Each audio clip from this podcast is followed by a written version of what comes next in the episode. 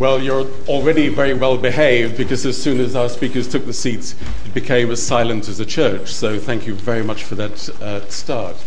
Welcome to this uh, special debate uh, this evening, which has been organised by the London School of Economics Hellenic Observatory.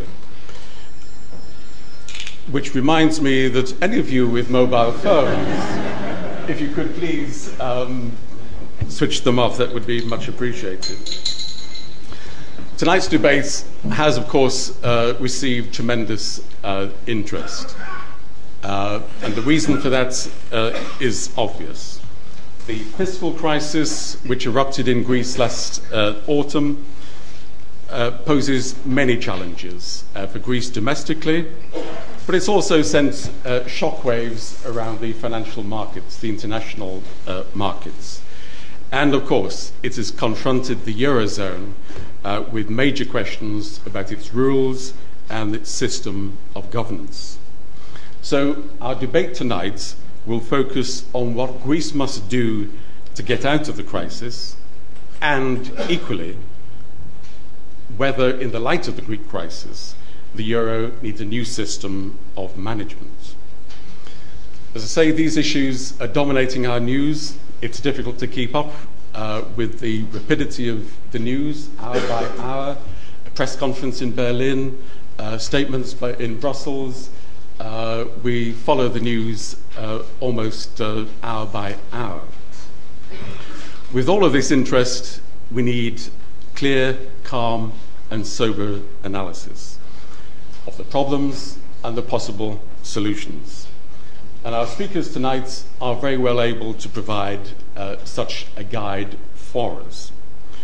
Yorgos Alogoskoufis and Yannos Papantoniou, between them, have dominated economic policy making in Greece since the middle of the 1990s. Yannos Papantoniou was Minister of National Economy in the PASOK government from 1994 to 2003. He was the.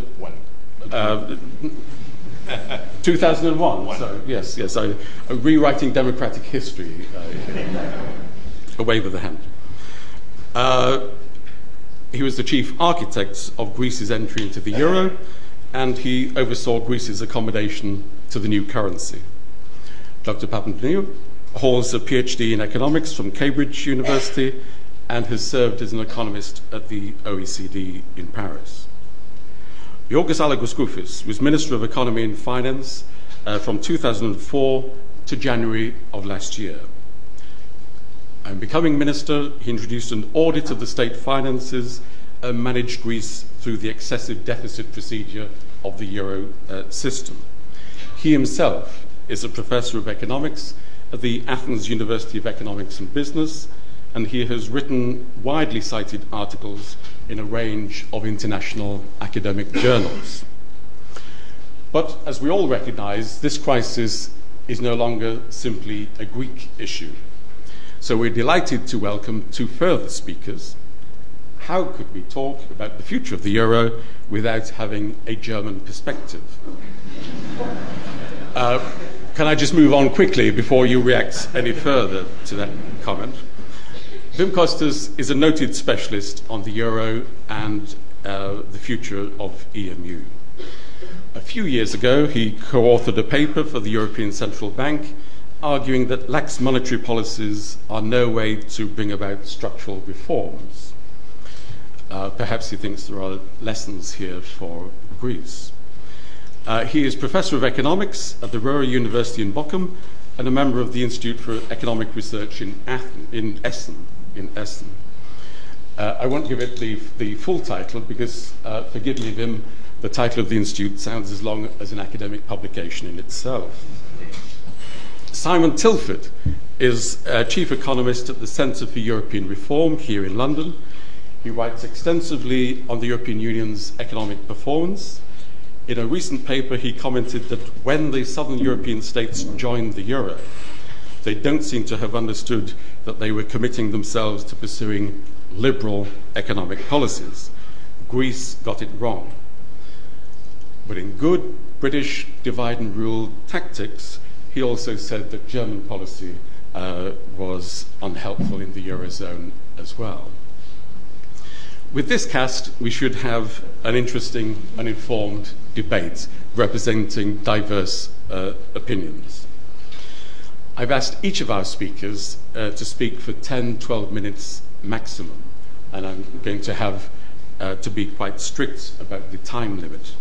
Privately, they've already agreed to be uh, disciplined in their timing, so you can see uh, whether they uphold that. On this basis, there should be plenty of time for questions from you, the audience, and uh, we look forward to that discussion. Can I remind you, in the discussion, of course, that this is a highly topical uh, agenda, hot issues. It's not a political setting. This is a setting for informed academic debates. We're respecting each other's opinion. We're giving time for people to give their opinions. So we will abide by the best traditions of the LSE and we will uh, respect each other's uh, opinions. So, the order we have agreed for the initial presentations for this evening is uh, for Yannos Papantoniou to begin, followed by Wim Koesters, followed by Simon Tilford, and then finally Yorgos Alogoskoufis. So, without further ado from me, can I ask you please to give a warm welcome to our panel?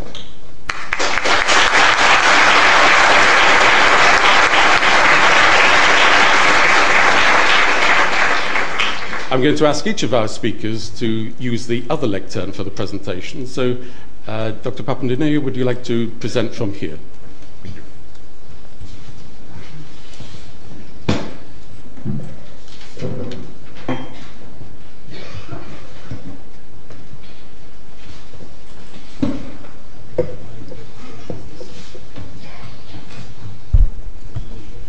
Sorry, which? No, no, I don't want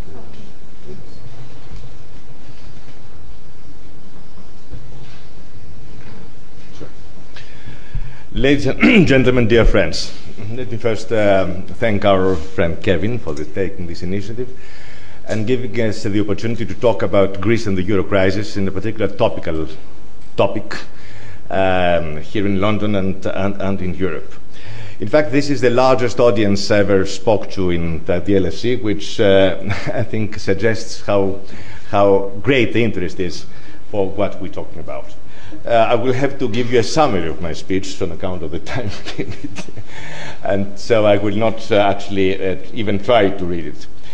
Uh, let me start with uh, some piece of recent uh, Greek economic history to place the Greek, present Greek crisis into perspective. if we divide the post dictatorship period, that is from the beginning of the 70s to the present, the 35 years of so called metapolitefsi in Greece, we can divide it into two periods. The first two decades, from the mid 70s to the mid 90s, were years of very weak economic performance. Greece had very large fiscal deficits, more than 15% of GDP, very high inflation, close to 20%, very unstable currency, and low growth, 1.5% on average in the 20 years from 74 to 94. Things changed when the, uh, Greece tried to enter the Eurozone, and this created new conditions both as regards stability and growth inflation, deficits fell, interest rates fell, the deficit fell from 12 to 2 to 3 percent, inflation collapsed from 14 to 2 percent, uh, growth resumed and uh, reached 4 percent. And in fact, for 11 consecutive years, that is from 97 to 2008, Greece had the second highest rate of economic growth in the Eurozone. So, by most accounts, was a reasonably stable and successful economy. Now, the growth that resulted from, uh, from the euro accession was essentially a demand phenomenon. Confidence uh, increased um, the spending by both investors and uh, consumers. There has been a very substantial growth of demand, also helped by, low, by the lower uh, interest rates. And fortunately, supply, the production side, responded positively on account of two factors. The first factor was that there have been substantial structural reforms that period, privatization, market liberalization, and so on. And also there has been a substantial modernization of infrastructure, roads, motorways, sports, networks and so on, thanks partly also to the inflow of community funds. Things started to change, unfortunately, after Greece joined uh, into the Eurozone. There has been a reform fatigue, so to speak. The first sign of that fatigue was the defeat of the socialist government, of Simitis government, the, on the social security front in 2001. The Simitis government had proposed a very radical uh, uh, plan. It was rejected by trade unions. The government succumbed, and this was, in fact, the beginning of the end of the second Simitis administration. These things got even worse in the following five or six years when clientelism, Inaction, laxity became unfortunately the dominant features of governance. Competitiveness weakened, the fiscal deficit remained very large, and in fact, in 2008 and 9, things exploded. The fiscal deficit got into uh, the range of 13% of GDP, and the public debt took on an explosive trend. Uh, this has uh, led to a very substantial rise in interest rates. As we know, the spreads over the German rates have increased very substantially in the last, in the last few months. And Greece faces this acute fiscal crisis, which makes it a very vulnerable target uh, for speculators, and international investors, uh, which in, is reinforced by the fact that Greece belongs to the Eurozone. Now, so far as the government is concerned, uh, I think it has taken a number of uh, uh, courageous measures uh, on the fiscal front. It has cut public sector wages, it has increased taxation, it is fighting tax evasion, and is trying to streamline public administration and cut down waste. Also, on the structural front, it is starting to face the causes of, of, of, of, the, of this weak competitiveness, and the causes basically is excessive statism I have said on some other occasion that Greece is the last Soviet economy in Europe because if you count the amount of state intervention the Greek economy suffers, despite the various rounds of, of market liberalization the, of the, in, the, in, in the last 20 years, you will still see that the state is too big a thing in the economy. So if we want to reignite growth, I think privatizations, uh, abolishing closed professions, abolishing barriers to competition, removing obstacles to entrepreneurship are key factors so as to uh, engineer a revival of, pri- of, private investment. However, uh, despite these efforts, uh, the markets continued to doubt Greece's ability to surmount the fiscal problems and set the economy back to a course of sustained growth. And the reason is why. This touches upon the weaknesses of the Eurozone. Greece is not an independent economy, it is a Eurozone member. We hold the Euro along with other 15 countries.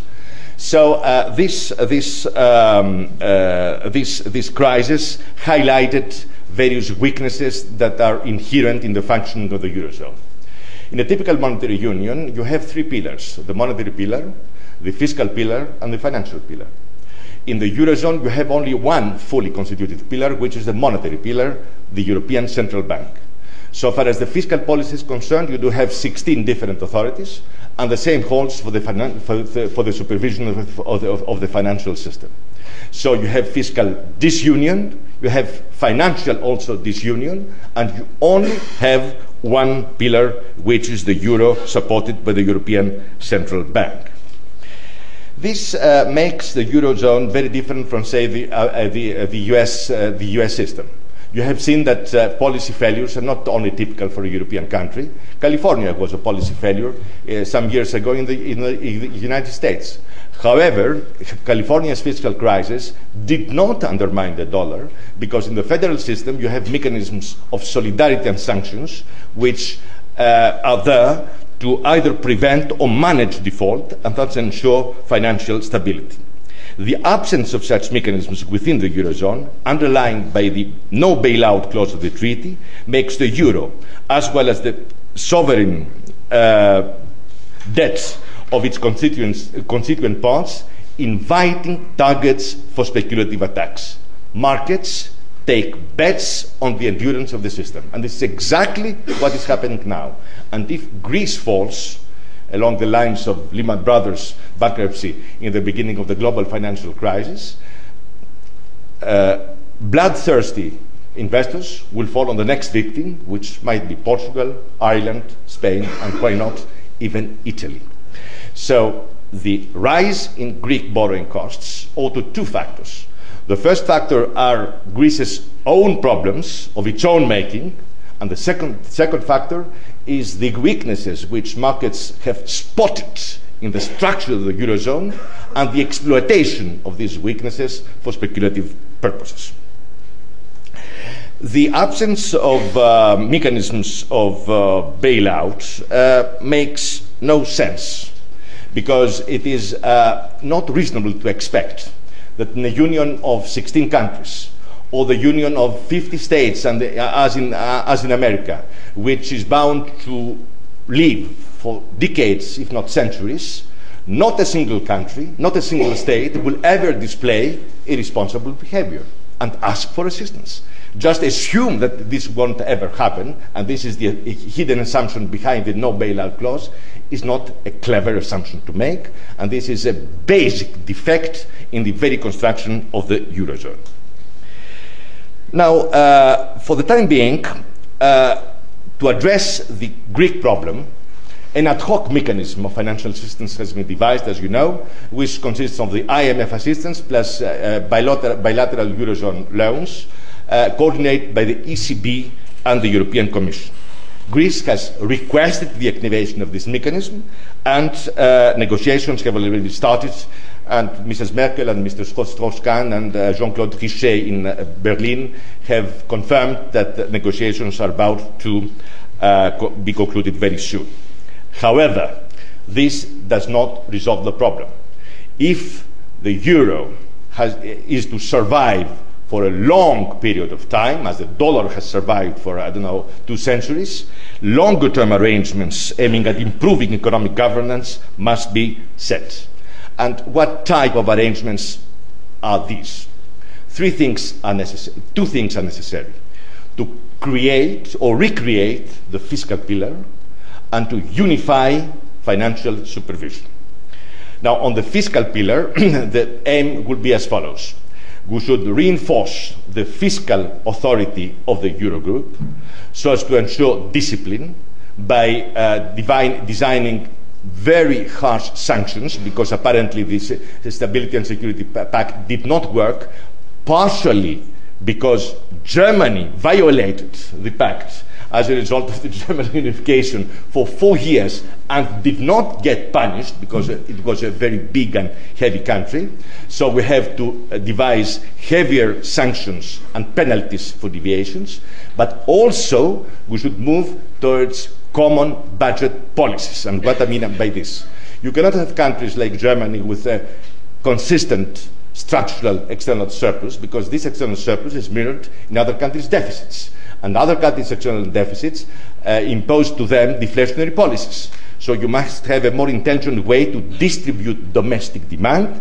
So you ha- must have a, a common plan for budget policies throughout the Eurozone. I know, of course, that Germany and other countries do not wish, wish, to relinquish this type of fiscal authority to the European Commission or the Eurogroup, but this must be done if we have to have a consistent and coherent fiscal policy for the entire Eurozone.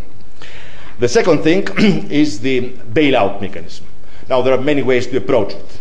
The simpler way to, would be to issue Eurobonds, but of course, there is a question of compensating Germany for lending its credibility to Spain, to Greece, to other weaker countries to borrow at, at heavier rates, but a compensation mechanism could be devised.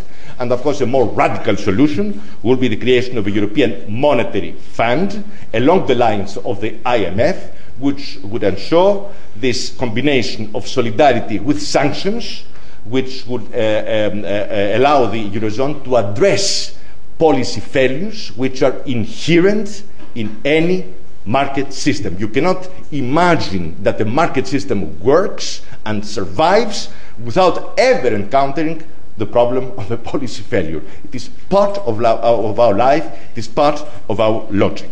Thank you. Could you? Yes, I finish. Thank you. I finish. I, actually, you interrupted at the very end of my speech. uh, so, uh, to conclude. uh, to conclude, uh, what is the lessons of the, of, the, of the crisis, of the Greek euro crisis? First of all, so far as uh, the facing the crisis, two things are essential. The first thing is that Greece must get its act together and promote at very fast speed, with great effectiveness, the major fiscal and structural reforms which are necessary to achieve fiscal consolidation and a substantial improvement in our competitiveness, so as to convince the markets that we are credit worthy to go back to them and, be, and borrow at reasonable rates. And then the Eurozone must get its act together very quickly, both in the short term by announcing at the latest on Sunday the uh, activation of the mechanism, fi- financial system, of the short-term mechanism of financial assistance, but also starting a serious discussion for devising the longer-term arrangements for transforming the existing monetary union into a fully fledged economic and political union by, sub, uh, by, supplementing with fiscal and other powers so as to uh, uh give the, the, the euro to, uh, the chance to, to, survive. I believe that these uh, uh, are very important steps to be taken, both to avoid a Greek disaster, but also to ensure the long term sustainability and viability of the euro. Thank you very much.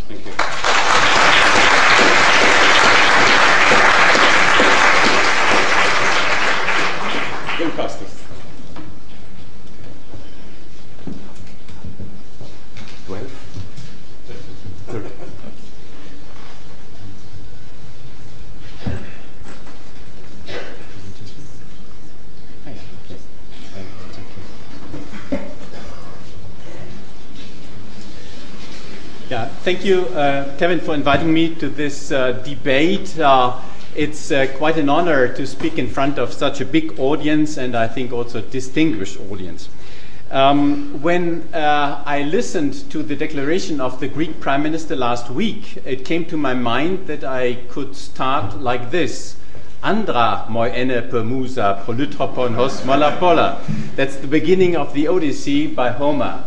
And um, maybe the Musa could inspire us to find ways to make the period of wandering shorter than it used to be in the past 10 years. And maybe we can make it shorter this time. But uh, therefore, we should know the way to Ithaca, where Penelope and his, the son of Odysseus, Telemachus, uh, was waiting. Uh, so I want to organize my lecture in that way that I first want to say uh, a few words to Germany and German concerns, and then to the nature of the crisis and the causes of the crisis, and finally to the future of the Eurozone. Uh, one can understand the German position only if one realizes that in the last century we had two big inflations after the two world wars, uh, which were financed by uh, printing money. And so, uh, within one generation, Germans lost all, nearly all their financial savings. And that created a high aversion against inflation in Germany. And uh, the low inflation rates were due to the monetary constitution created after the war, and the stable uh, Deutschmark was the result of this aversion and of the constitution, the monetary uh, constitution we created in Germany. And when we had to give up uh, the Deutschmark, uh, it was very difficult for the Germans to give it up because it was a stable currency and it was a symbol for the recovery of Germany after the war. And uh, so the Germans hoped and were assured by the politicians that the euro will uh, get, become as stable as the Deutschmark was before. Uh, and all uh, the institutions created should care for that. Uh, and um, now, if uh, the, the, euro will become, become unstable, uh, Germans will have problems.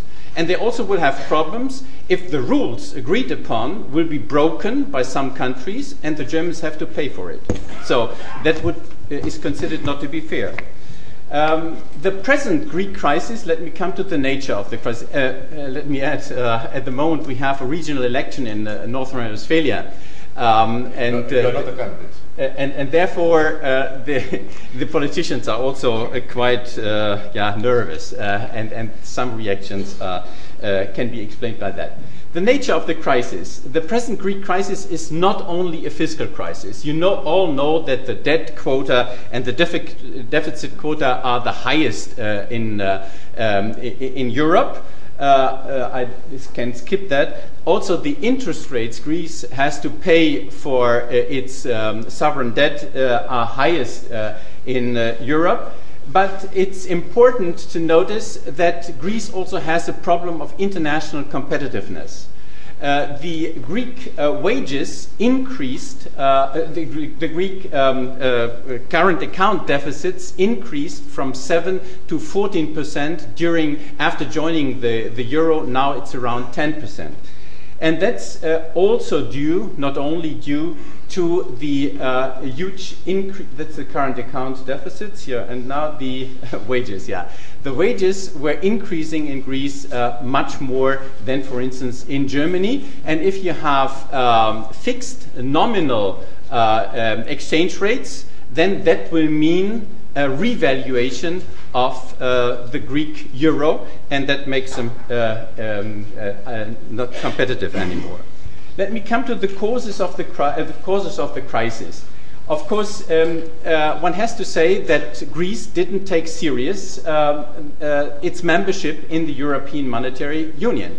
It forged the budget figures in order to be admitted in 2001, and in the following years, it again forged the deficit uh, uh, figures and uh, reported wrong figures to Brussels.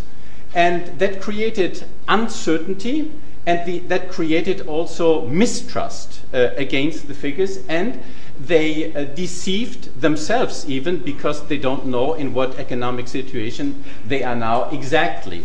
And of course, also the world doesn't know, and the rest of the world doesn't know. Uh, Greece enjoyed first the benefits of the euro in that the interest rates came down and so the government debt could be financed uh, more easily. But these, uh, uh these um, uh, funds were not used to make Greece competitive and to reform the economic structure. As it seems, really, to me, Greek politicians did not understand that EMU membership means significantly more systems competition. Uh, and that makes a policy adjustment necessary. We created in the European Monetary Union a system of super globalization, I call that. We have more systems competition than in the rest of the world. And that was not taken care of. But not Greece alone caused the crisis. There were also some others around. The European Commission did not demand strict keeping of the convergence criteria and the rules of the Stability and Growth Pact. Already in the first round, they didn't have a close look to it, and so Italy and Belgium were admit, admitted, although they didn't fulfill the criteria. Germany was admitted, although Germany didn't fulfill the debt criterion because Germany had only uh, slightly above 60% debt quota, but the debt quota was increasing because of the German reunification. But an increasing debt quota cannot be accepted by the treaty. So Germany should have not be admitted to the monetary union. Then in 2002, one year after the admission of Greece to the monetary union, Romano Prodi, the then president of the European Commission, said the Stability and Growth Pact is stupid. Like all rigid rules are stupid. Yeah, if the president of the Commission says that, who really can expect that there will be a strict monitoring of the, monitoring of the rules of the Commission? Then it was mentioned Germany violated uh, the deficit criterion in 2003, and uh, the Schröder government reacted the critique and uh, together with uh, France, they diluted the rules of uh, the Stability and Growth Pact.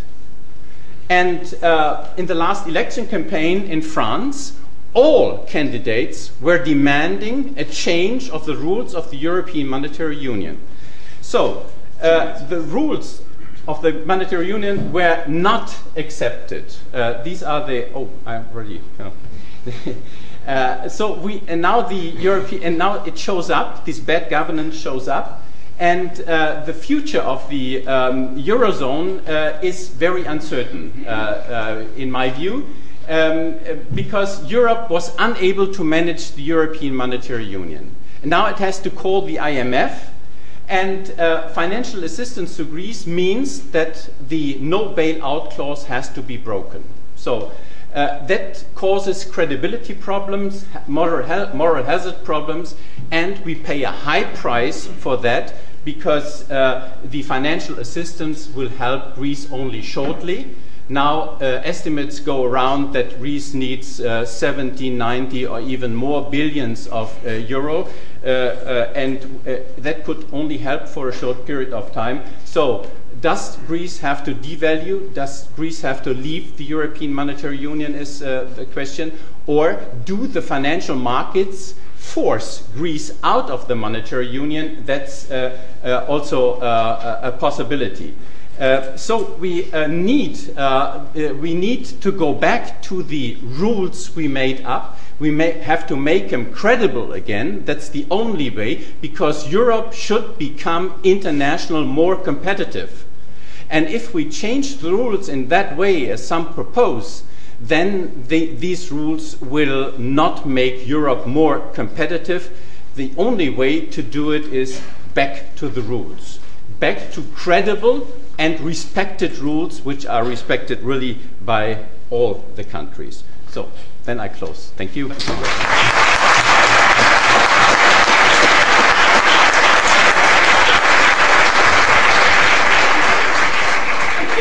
Simon Tilford. Good evening. I feel like a giant up here. First, thank you very much to Kevin for inviting me here this evening. I feel flattered to be in such company. I only wish I could be more upbeat in what I'm going to say. The first half of the, uh, the question was Can Greece correct its financial position and undertake the necessary reforms for future prosperity? Well, to make Greece's financial position sustainable will require an enormous adjustment, something in the order of 10 to 12 percentage points of GDP in two, maybe three years. And this without a devaluation, which would typically accompany a consolidation of this size in a, in a country with a current account deficit as big as Greece's. So, what we're looking at is quite unprecedented. Investors believe the country can't pull it off, and their scepticism is understandable. First, the starting point is very, very bad. The overall level of debt is high and increasing very, very rapidly. The deficit is huge, and the country's debt maturity structure is very, very unfavourable. Second, and crucially, Greece's growth prospects, economic growth prospects, are very poor. The country's financial position will not be sustainable against a backdrop of slump and deflation. However, however much the Greek authorities cut public spending by. You cannot put a country's public finances on a sustainable footing if the economy is slumping or contracting more quickly than you can cut public spending. But slump is precisely where Greece is heading. The economy this year will probably contract by about 5%. Prospects for next year, pretty grim, probably stagnation, no growth at best. What Greece needs is a huge big, well, a huge positive external stimulus to offset the cuts in public spending and falls in real wages. In short, exports need to grow much more rapidly than imports over an extended period of time. Now, how likely is this to happen? Well, not very, I'm afraid, because import demand, of course, will be very weak because of the collapse in domestic demand, but Greece also needs much, much stronger exports. Unfortunately, exports only account for about 20% of Greek GDP. So the percentage increase in exports will need to be very, very big. In the absence of devaluation, Greece is dependent on a revival of demand elsewhere in the Eurozone and the ability of Greek companies to become more price competitive relative to their counterparts elsewhere in the Eurozone and hence to take market share within the currency union. Now, the best way of improving price competitiveness is through higher productivity. But that is a long term challenge. Greece does not have that kind of time. The country has no choice but to try and cut costs relative to the rest of the Eurozone. Now, this is possible. Germany and the Netherlands have successfully pursued eye watering wage restraint within the Eurozone. The problem, of course, is that it's impossible for all economies to do that simultaneously. It's a zero sum game. It's one thing for a member state to cut costs relative to the rest of the Eurozone when costs across the Eurozone are rising quite rapidly. It's a whole different ballgame to cut costs relative to the Eurozone when costs across the Eurozone are stagnant or falling, particularly when they're stagnant or falling in Germany, which again is pursuing further wage restraint on top of the last 10 years of wage restraint we've seen in the country. A Greek debt restructuring looks unavoidable. Whatever finally comes through from the EU and the IMF will help a bit, but it's hard to see it being sufficient. I think the question at this point is really about the degree of default, not whether there's going to be one. The second part of the question was what are the implications for the governance of the Eurozone and the future performance of the Euro? It's worth remembering that Greece is just the starkest example of the challenges facing a number of Eurozone economies with big external deficits, weak public finances, and very poor growth prospects. The failure to contain the crisis, the Greek crisis, means we're already seeing contagion to some of these. We're already seeing contagion to Portugal, there are other vulnerable economies. Greece is the big, uh, Spain is the big worry because it's because of its size, clearly. To believe that making an example of Greece will force others to put their houses in order and secure the stability of the Eurozone is simplistic. It ignores the fact that Greece's problems and those of the other struggling member states cannot be solved by them alone. Indeed, the EU strategy so far appears to have been tailor made to ensure precisely the kind of contagion that they profess to want to avoid. I see three things need to happen to, to ensure long term stability of the Eurozone. The first, southern member states absolutely must get serious about reform. Their elites have tended to treat the euro as a shield from the outside world, but membership is also a corset.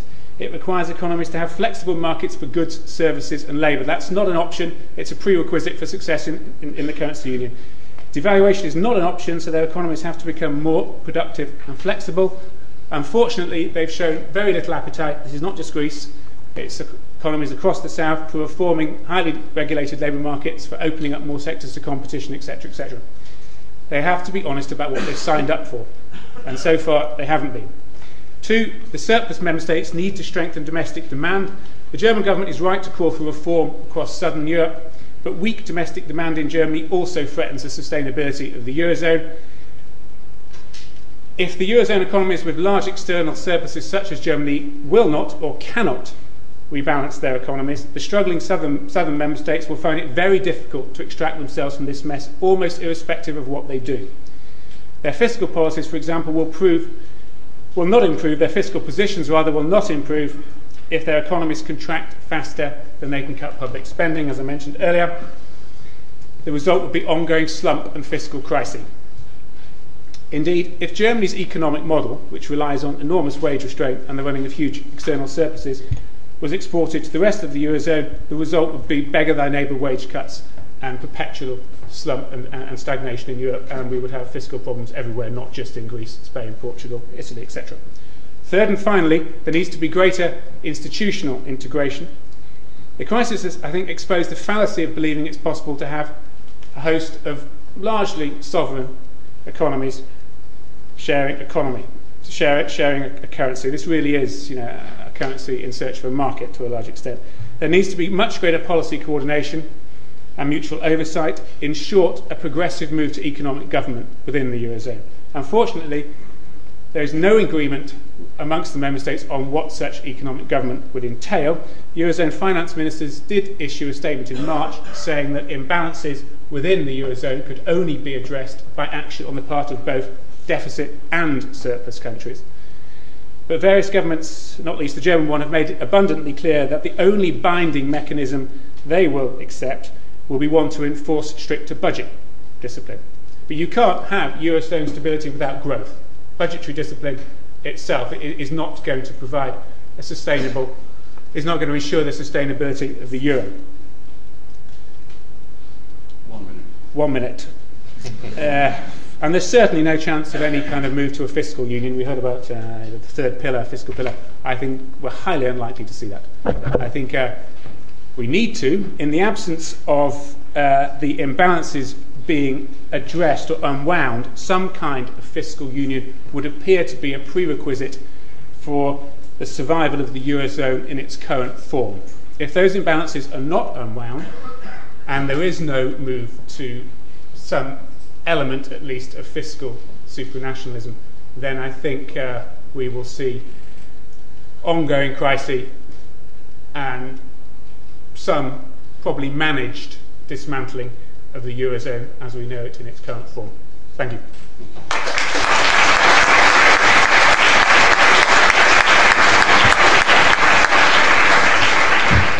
George Alogoskoufis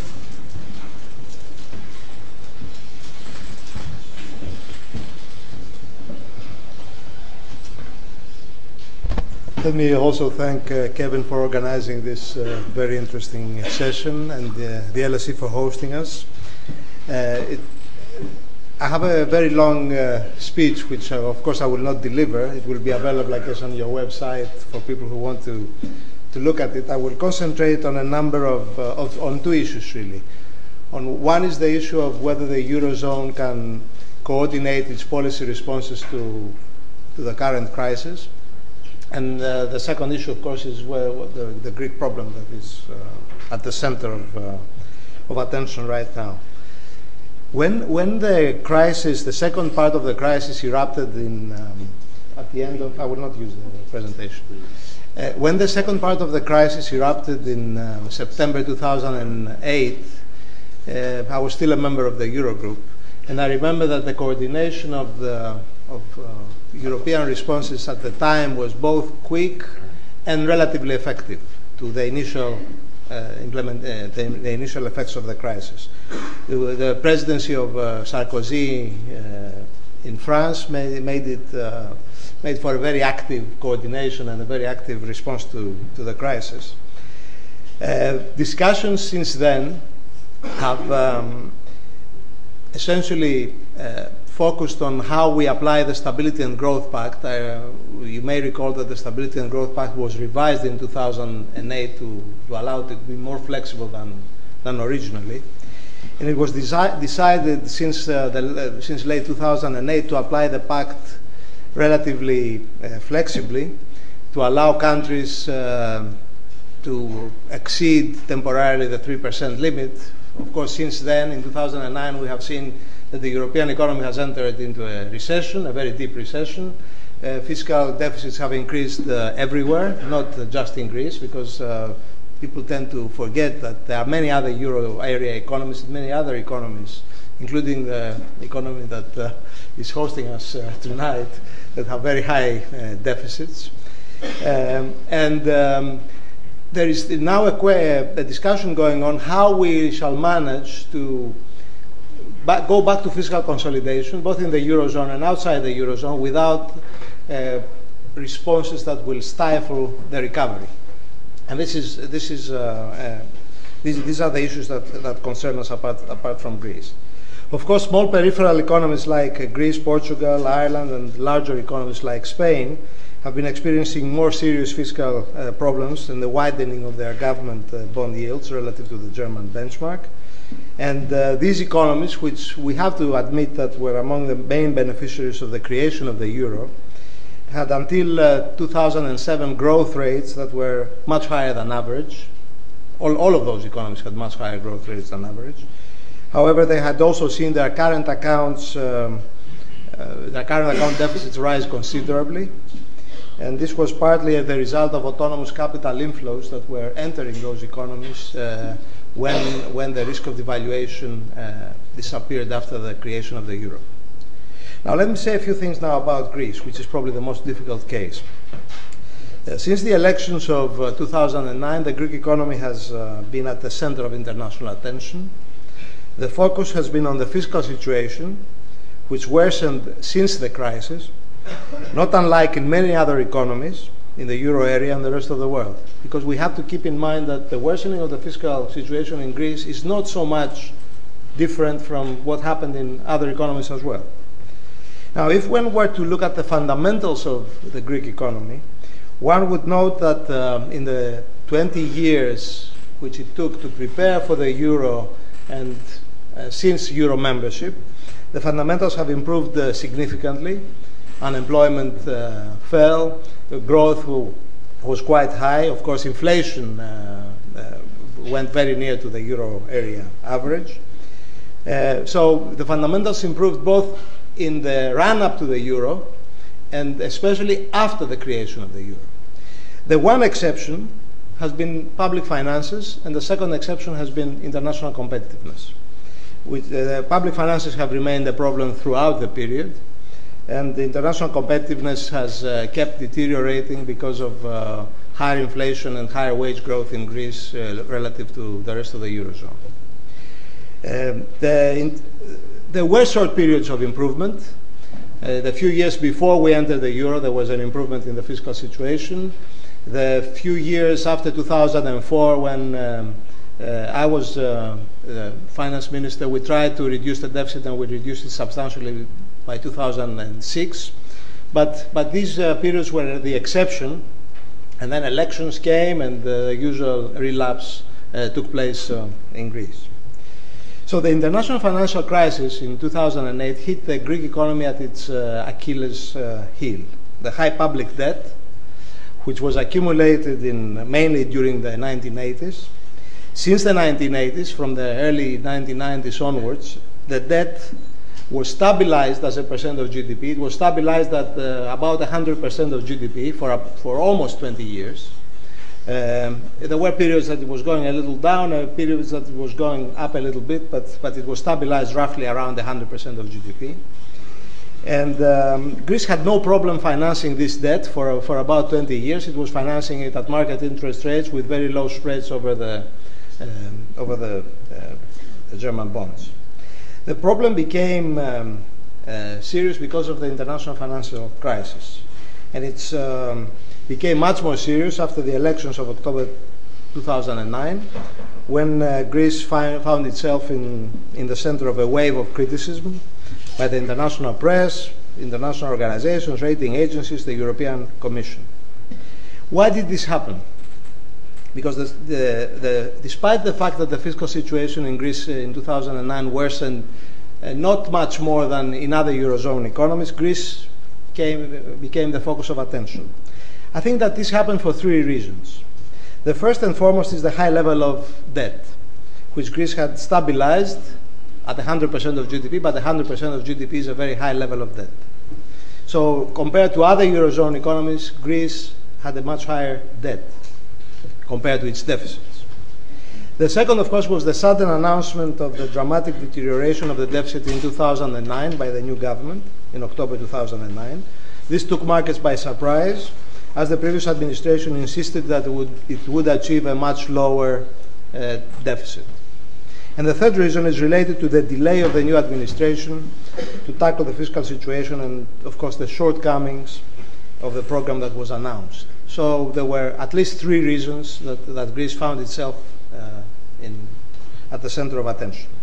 And it is these, these three reasons that created the circumstances for a, sus- a, sustained speculative attack on Greek bonds, which has led to the severe confidence crisis, uh, confidence crisis that exists today.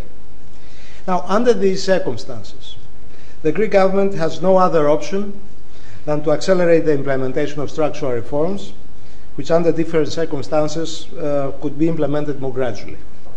Greece now has no other option but to follow a particularly drastic program of fiscal adjustment and structural reforms. Ideally, it should aim for fiscal consolidation and an improvement in competitiveness that would help the recovery, but it's very difficult to see what measures would, would help the recovery of the Greek economy. We should aim to reduce uh, fiscal deficits below the average of the euro area in three years at the latest. And we should further aim to stabilize public debt as a percent of GDP by in my opinion, by 2011 at the latest. We should not allow public debt to keep rising as a percent of GDP. We should stabilize it by 2011 uh, and uh, to drastically reduce the debt to GDP ratio in the ensuing de- decade. Between, say, 2011 and 2020, we should have a very firm target to reduce the, de- the debt as a percent of GDP, much below 100% where, where it was stabilized before. And only a fully credible fiscal problem will, will convince markets, rating agencies, and Greece's um, EU partners. Now, this, this is easy to say. It's much more difficult to implement. And uh, especially in current market conditions where Greece is essentially locked out of the international bond markets. So, in the meantime, it is imperative that Greece should make use of the European support mechanism that is being created right now, and in the next few days, I think, will, will be fully announced, in order to have some breathing space until the, pro- the program starts bearing fruit. Because the program will not have effects immediately, it will have effects after a few months. Greece needs a breathing space, and the European support mechanism should be used as a, as a breathing space in, in, in that period. With concrete evidence of substantial fiscal improvement, it will be very difficult, without concrete evidence of substantial fiscal improvement, it will be very difficult for Greece to return to financial markets. And uh, although it is imperative that Greece should aim to return to financial markets as soon as possible. We, we, cannot allow ourselves to, to be excluded from financial markets because there is this European support mechanism. We should only use it in the short term as a breathing space to give us some time to implement the program, to see some results, and then, uh, then uh, we should try to go back to, to international financial markets.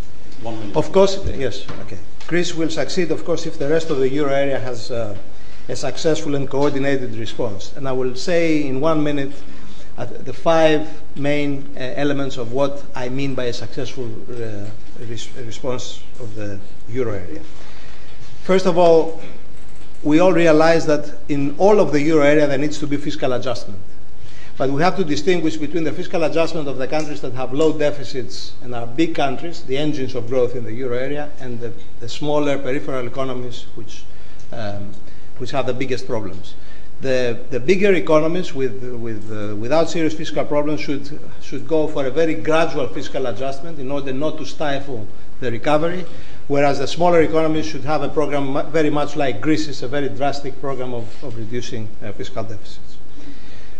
The, ECB should continue to provide adequate liquidity as it has been doing until we are certain that the recovery is, uh, firm and in place.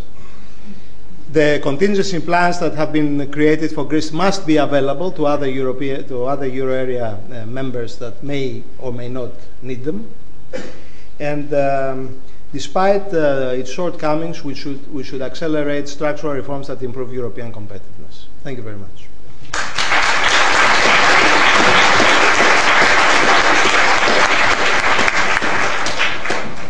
Can I thank each of our speakers for their presentations, uh, but also for their discipline? It allows us uh, time for the questions and answers. As you can see in the hall, there are colleagues uh, with the red t shirts and microphones. So I'm going to suggest, if the panel will uh, agree, that we collect perhaps uh, three questions and then come back to the panel and invite any of you to respond to those uh, questions. So we'll try to group the questions. Uh, could you please make sure that it is a question rather than a speech? Uh, could you please identify yourself? And um, could you please indicate those who would wish to make a, take a question now?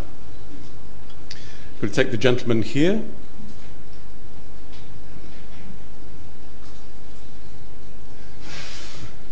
I'm going to start with a tactless question, and after that it can only get better.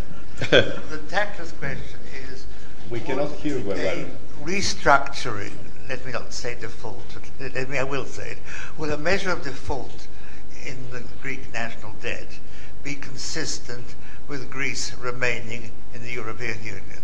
Eh, Sorry, in, in the Eurozone. Thank you. Did you get the question? Uh, it's uh, very pleased. Sam Brittan, one of our most established, uh, respected financial journalists. Uh, and the gentleman here. The gentleman here.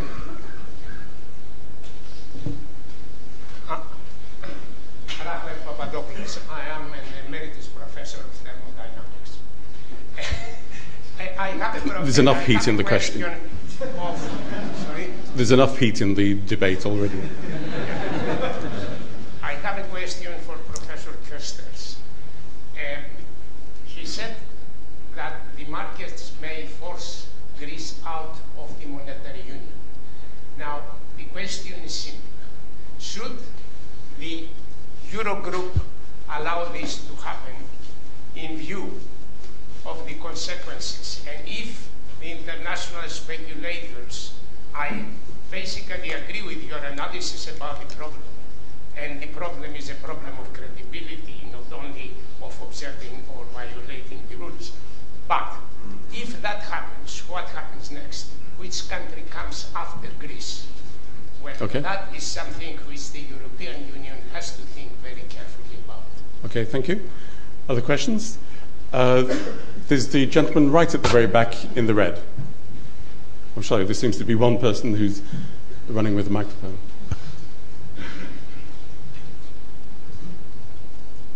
Hi, I'm a student here in the MSc Economics at the LSE.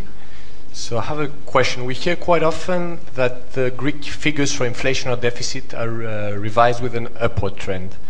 How has this been? How has this been possible, and what's wrong with national statistics in Greece?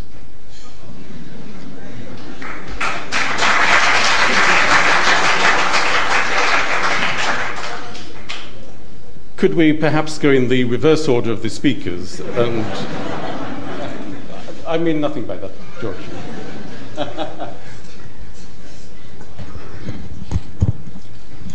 Okay. Uh, It should be okay. It should be. Does this work? Okay, uh, the question on uh, restructuring. I think that Greece should do everything in its power, and the euro area should do everything in its power to avoid even talk about restructuring. As, as I said, it is very, very important that, that there is a, a, an improvement in the fundamentals, in uh, the fiscal position. Of course, this cannot take place overnight. It will need a few, a few years to take effect.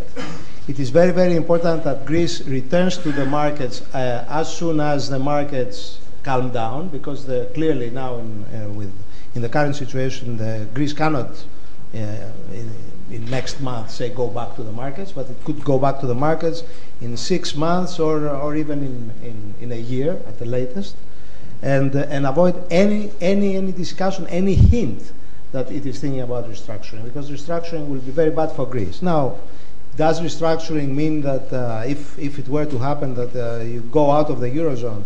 I think we are in uncharted uh, territories, uh, te- uh, in our- uncharted territory here. There is there are no rules that uh, that, that uh, deal with restructuring of the debt, but it's very very important that uh, that we keep an orderly market for, for Greek bonds, Okay. or we go back to an orderly market for Greek bonds. Now the problem with the national statistics. The problem with national statistics uh, is, uh, exists. It is not a question, I don't think that any Greek government uh, ever, uh, on purpose, tried to mislead uh, anybody with, with statistics. Uh, I, well, I, I, I will explain. I, I was, the, I, as a minister in 2004, I asked for, for an audit by the European Commission, the European Commission and the European uh, Statistical Authority, the Eurostat, to, to do an audit on Greek uh, national accounts. It is true that, that there were misreportings and there were many weaknesses that uh, Eurostat were, uh, ha- was highlighting for a number of years, and there was a big revision in national statistics. What also came out of this is that there are some structural prob- problems in the collection of Greek national statistics, not so much to do with the central government, but with various public authorities. The, essentially, there are, the, the problems are, um, high, are uh, concentrated in three areas. One is local authorities, which do not have uh, full accounts and do not provide timely accounts. The second is social security funds, which again do not have full accounts and do not provide accounts that are credible in a, in a timely manner. And the third is hospitals, the, the, the hospital sector, the health sector. Uh, there have been uh, improvements in the last uh, few years, but again, uh, problems remain. In 2008, we had a legislation that forced all those organizations, all those uh, sectors, to submit full budgets and full accounts. Unfortunately, because of the, of the weaknesses of those, uh, of those organizations, this, this has not been possible even, even today.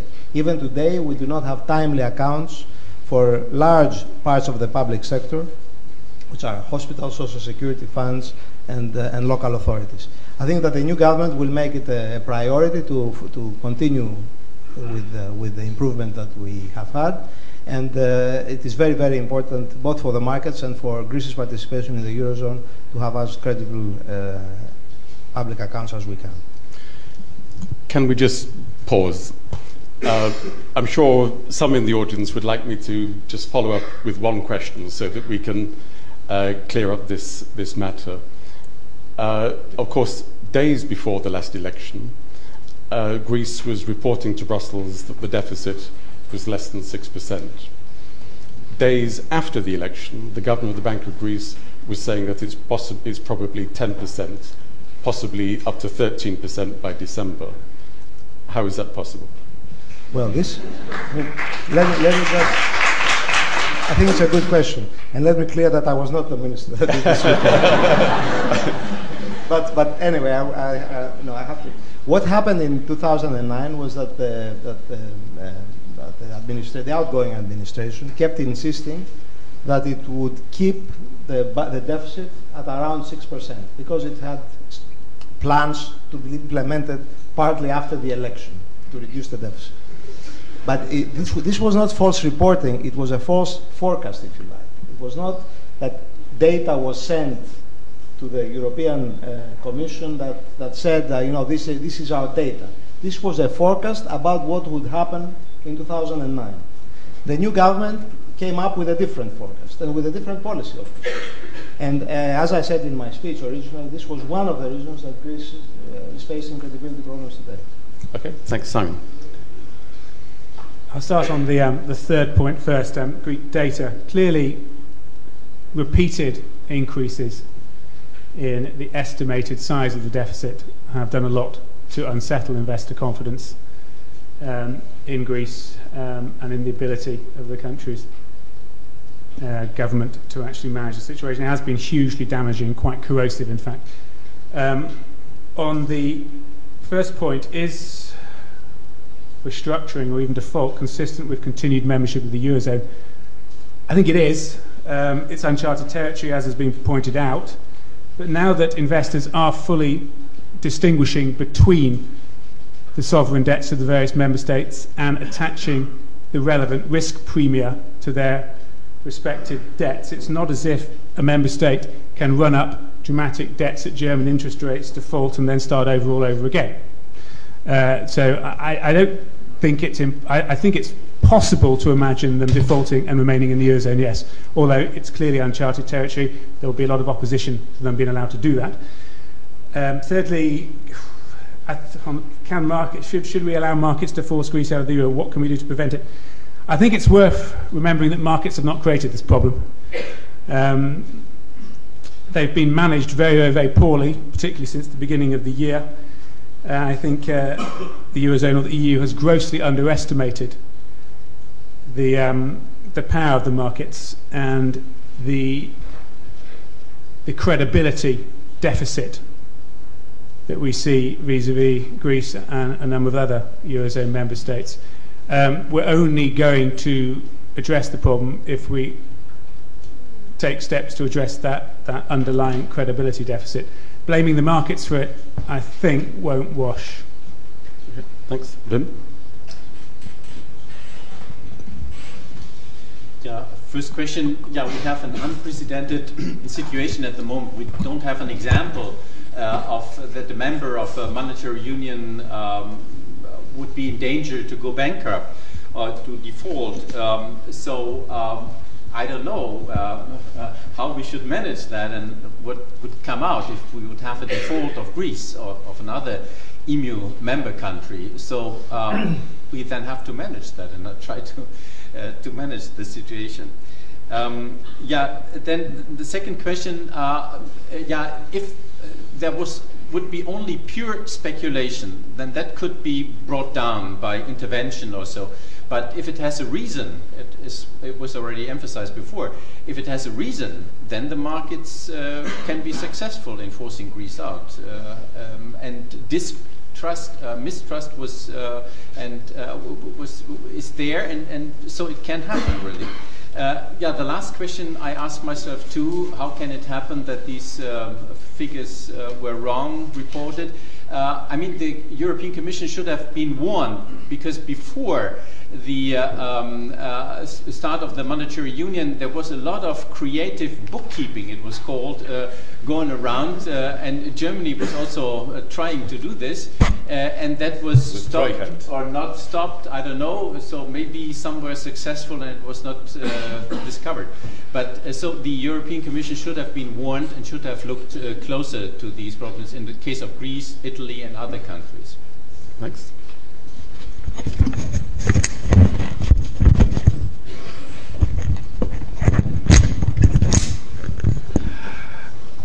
I will try to answer two questions. The first concerns the statistics, and the second is the question of default and continued uh, EU membership. Now, uh, uh, concerning the, the, statistics, there are two issues here. The first issue is whether Greece, as uh, Professor Koesters said, repeating what German politicians, some German politicians say during the election period, uh, Greece fudged the numbers. Now, what are the figures? What are the actual facts? When Greece joined the euro, uh, it reported the following figures: that in 93 the deficit was 12% of GDP, and in 99, which was the year of evaluation, the deficit was 2% of GDP. Then, years afterwards, in 2004, a revision has been made, which uh, revised the figures uh, throughout the period, including uh, not only a revision of the figures, also a change of the rules in accounting for defense expenditure. It emerged that in the year 99, uh, the new figure for the uh, deficit was 3.1%. So the conclusion is that uh, uh, Greece's fiscal adjustment was not uh, uh 10 percentage points of GDP in the course of five years, as we had suggested, but only 9%. Uh, I ask, which other Eurozone country has achieved such a huge fiscal adjustment in such a short period of time?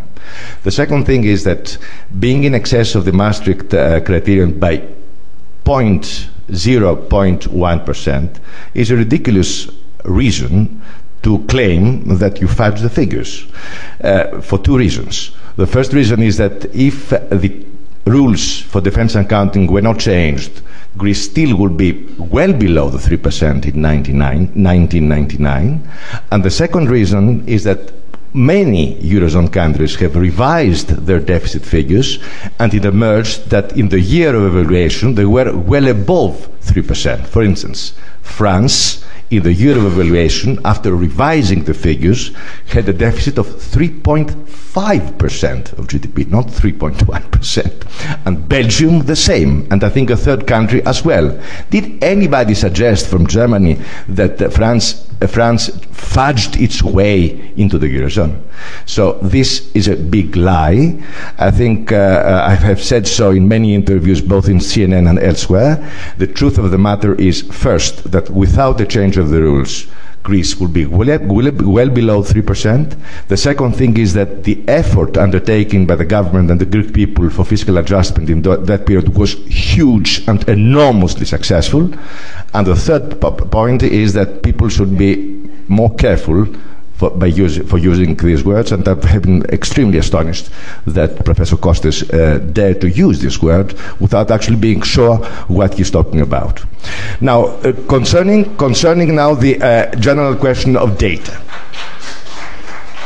Concerning the, uh, the, uh, the uh, general question of data, definitely the data are weak in Greece. They are weak for two reasons.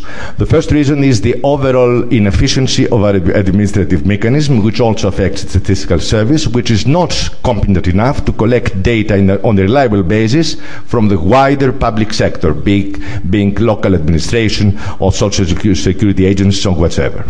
And the second thing is, which is truly unacceptable is that the statistical agency is not an independent institution as in most countries. It is a branch of government. So it is open to political pressure, not for falsifying, of course, the figures. This is, again, a very stupid remark to make, but for manipulating the time of their delivery. That is, if I mean, uh, the, the, there is an election, the minister is in a position to instruct the head of the statistical service to delay the publication of a bad inflation figure, of a bad deficit figure, so as not to worsen the prospects of his government winning the election. Winning the election. This is exactly what happened in 2009. I close this unhappy chapter, but I ask for everybody, including Professor Koesters, to be extremely much more careful when using words which have an offensive character and uh, uh, falsify the truth.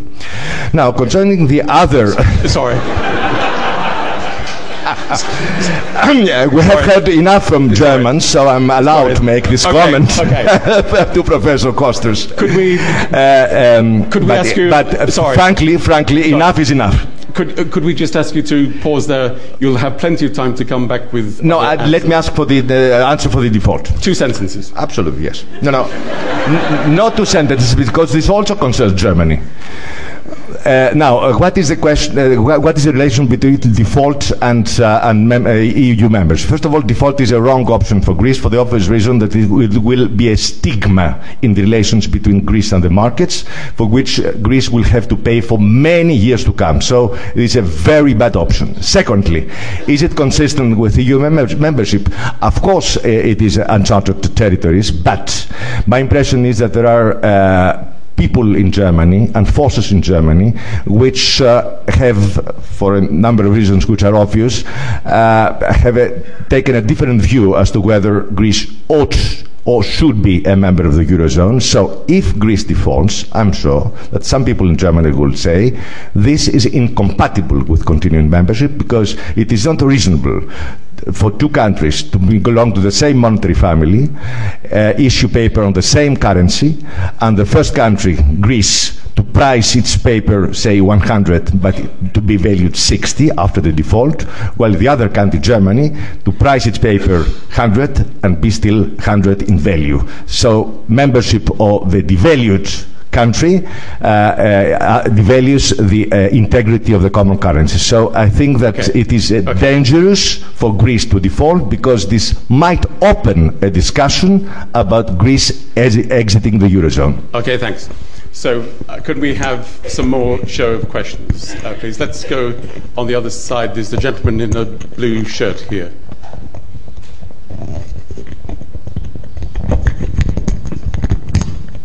Hi, my name is Chris Iwanu. I work as a financial uh, consultant in the city. Sorry, we can't hear you very well. I'm, my name is Chris Iwanu, and my question goes one layer below the ability to pay, and that's concerning willingness to pay. The growth that Greece has seen in the last 15 and 20 years has been extremely unequal. There's been an extreme amount of corruption in the disbursement of funds, and there are a large number of people in, in Greece who say, Why should we pay? We didn't benefit from the money that was borrowed. Why should we pay? So the, the ability to extract the type of concessions that are needed for the fiscal adjustment isn't a question that was addressed. In, in your opinions, knowing the structure of Greek society, what is the chance of a nasty surprise? Thank you. Uh, gentleman in the white shirt here. Good evening. Thank you for coming. My name is Apostolos Pitas, and I'm a master's student here in IR. Um, my question is regarding the IMF's role in Greece and in the Eurozone. From all the readings that I have done on the IMF, I see it to be an institution that goes into a country with a loan, with the knowledge that will, the loan will not be able to be repaid, thus incurring the country even more debt and um, that country, in essence, will owe the lender with uh, repayments with either votes in the United Nations or favors or acquisition of natural resources. I was wondering if we are to be cautious of the IMF's presence, which in essence is an American presence in Europe. What are your thoughts on this? Okay, thanks. And the lady here, please.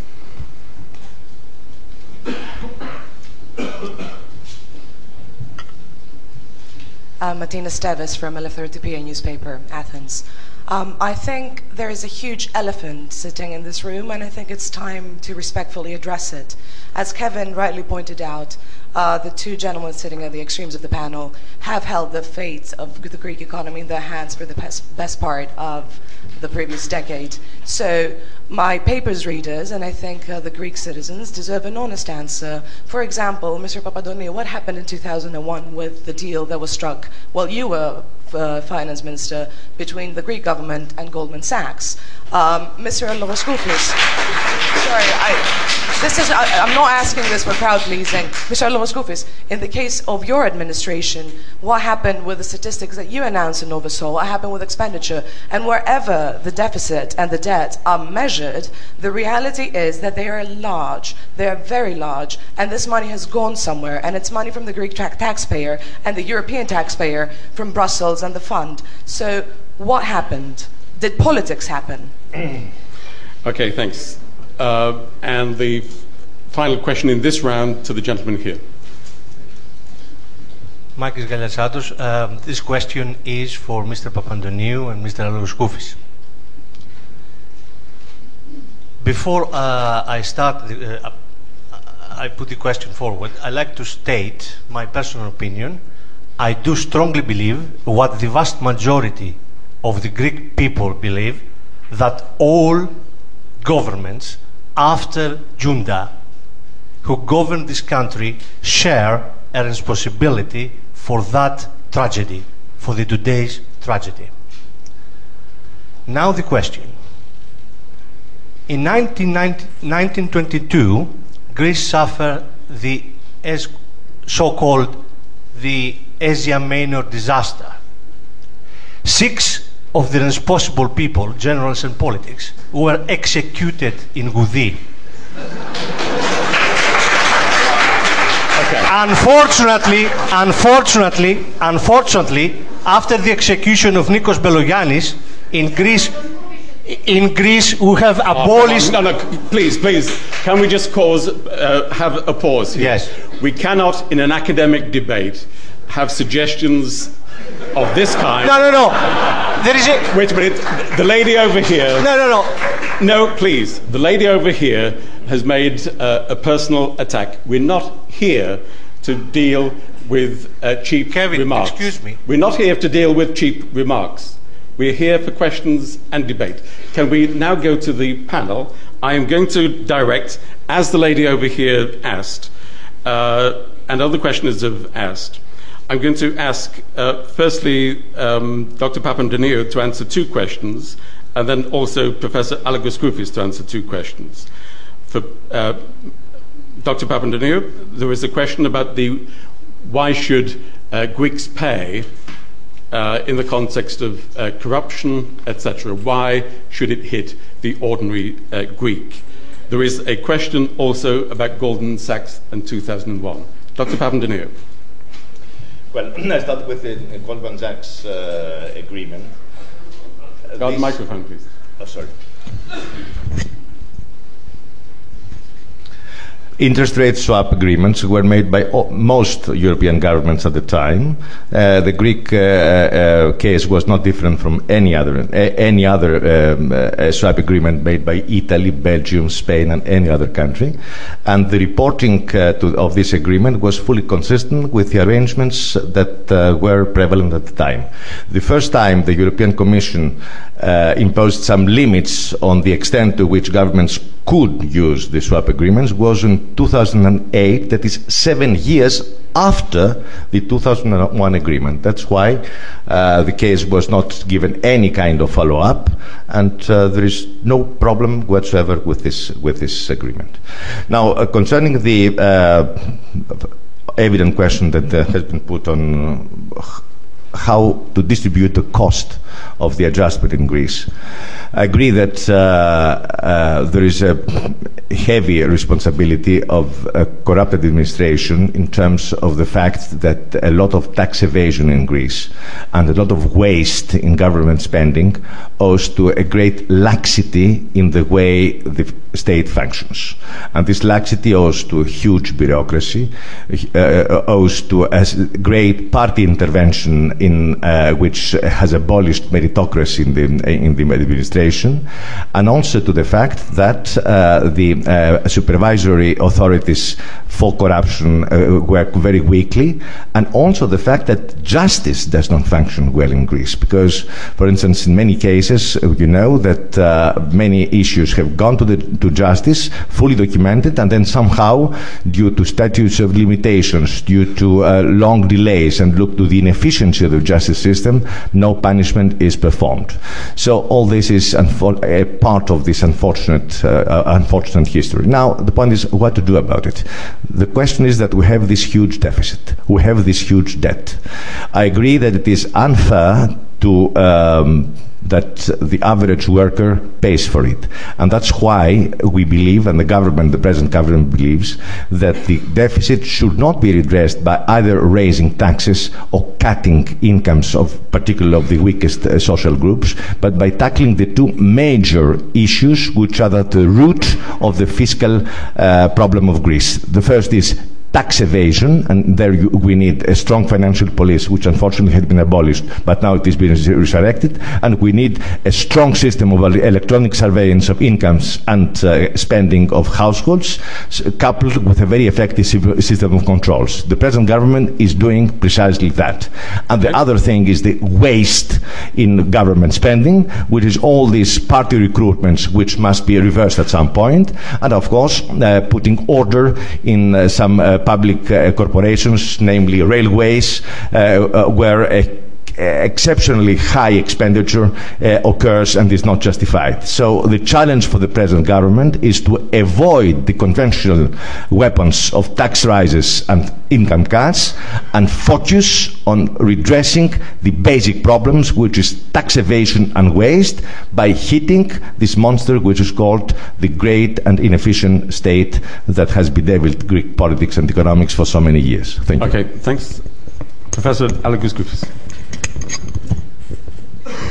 One, uh, one of the issues that have been raised is, has to do with you know, who is to blame for Greece being at this uh, position right now. And it is true, and we all have to, uh, to admit that we are all to blame. That all, the, all those years, uh, all the politicians and all the governments that uh, dealt with, uh, with the economy of Greece have made mistakes. During the 80s, we had a huge accumulation of debt since 1990, there was um, an effort to reduce deficits and uh, stabilize the debt. This effort was not successful. As I said, the debt was stabilized at 100% of GDP, but uh, one could, uh, could have a, much more ambitious target to reduce the debt back to, uh, to where it was, say, in 1980, uh, which was only 25% of GDP. Uh, we did not succeed in doing that. We did not succeed when we tried to enter the Eurozone, and we did not succeed after we entered the Eurozone. In fact, after we entered the Eurozone, deficits increased up until 2004. Uh, to, to talk about our, our particular uh, uh, sort of uh, administration.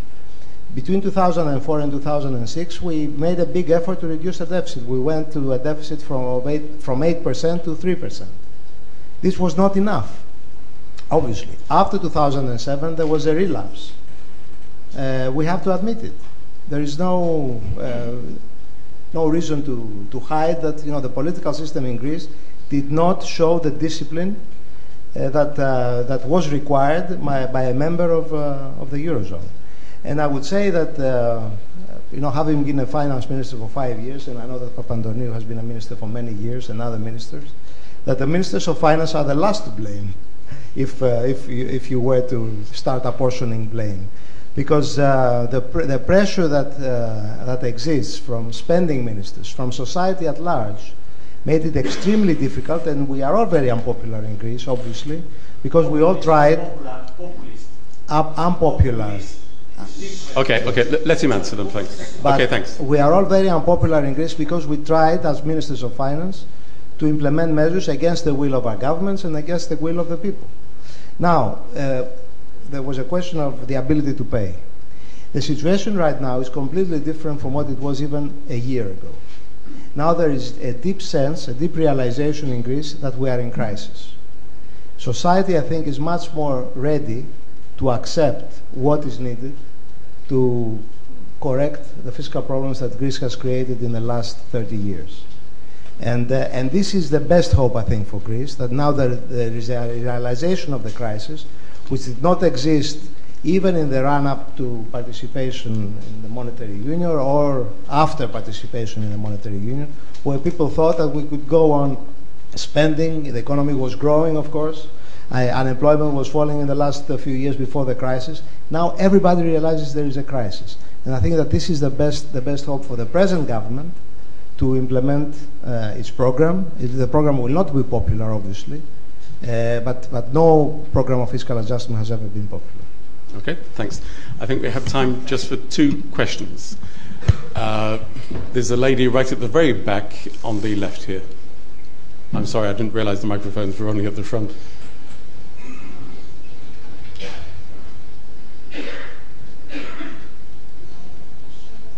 I, I will come back. Hi, my name is Mary Stokes. I'm an economic analyst. Uh, my question is what do you think is the likelihood, given the imbalances in the Eurozone, of Germany leaving the EMU from a position of strength rather than focusing on Greece leaving from a position of weakness? Thanks very much. The gentleman in the blue here, please.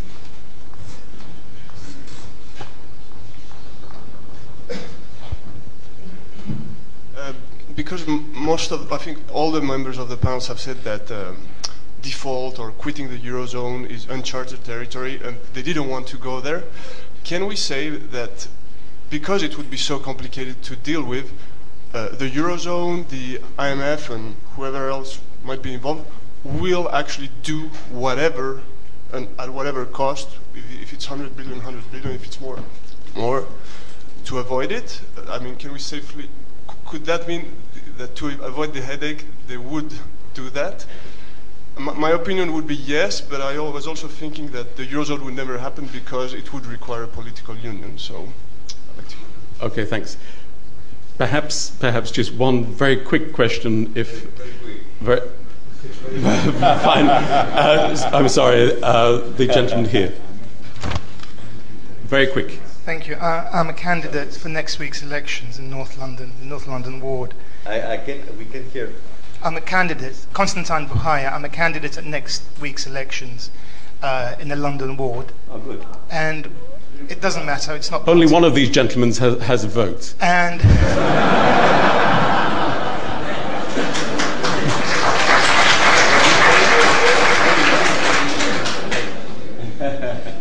and the question My that vote keeps doesn't coming count because I live in a seat where you know the sitting sitting guy has sixty Okay, percent of the okay, vote. okay. I'll A quick question, it. come on. The, the, at Hustings, there's one question that keeps coming up. And the question that was put to us is as local government funding is, will inevitably be reduced in the next four years, and difficult choices will need to be made, which areas of services are most likely to be affected? And for Greece, is which areas are going to be cut and affect the ordinary voters? Thank you. Okay, thanks.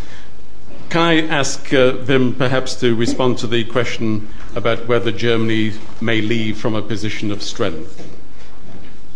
No, I think that's. Uh, uh, no, I can't. Not, I cannot imagine that that could happen. No, uh, the mood in the German population uh, uh, is not there. No, no, no, certainly not.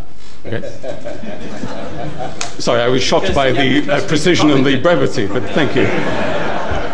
Uh, Simon, would you like to respond to the earlier question which we missed about the role of the IMF in this crisis, friend or foe? Yeah. Um, I'm also concerned about the participation of. I'm also concerned about the participation of the IMF, but for very different reasons from yourself. I think the role of the IMF reinforces the perception in the markets that the eurozone can't sort out its own problems, and reinforces the sense that this currency union might not be forever. It's worth remembering that were the IMF setting the conditionality for any bailout in Greece, the terms would be much less onerous than the ones that have been set by the EU IMF because of pressure from the rest of the EU. So be careful what you wish for. Okay, thank you. Uh, could I ask um, Yanni then to respond to this last question about where the cuts should come? Could, Uh, the I hear the question, could I hear the question again? Uh, basic, basically, the question is simply everyone's talking about cuts. Where should they come from? In public spending, spending. Yes. Well, I suppose, well, cuts in public spending, first of all, should come from a complete freeze of recruitment. Should definitely come from the public sector wage cuts that the government has already um, has already uh, instituted, and thirdly, and most importantly, must come from uh, streamlining the working of the public administration, particularly in public corporations which are uh, uh, producing huge deficits, like the railways and others. Thank you. George. Well, I just, I just want to say uh, a word about the involvement of the IMF. I think that the involvement of the IMF is important and, uh, and uh, valuable because the IMF is the only institution that can provide immediately money uh, for the support mechanism. All the other uh, commitments that come from European countries will take some time to be implemented because of the political process in a number of countries. So it is very, very important that the IMF is in the support mechanism as it has been uh, agreed, uh, because it is the only institution that can provide money immediately, and Greece will need money immediately, will need money during May. And uh, the IMF is the only uh, institution that can provide this money uh, in this uh, short period. Okay, thanks. Now, this has been a very typical seminar for the Hellenic Observatory. We've had uh, media coverage from France, Greece, the UK, internationally, etc. It's a normal Wednesday evening for the Hellenic Observatory. However, uh, despite that, on your behalf, I'd like to thank our speakers very much indeed.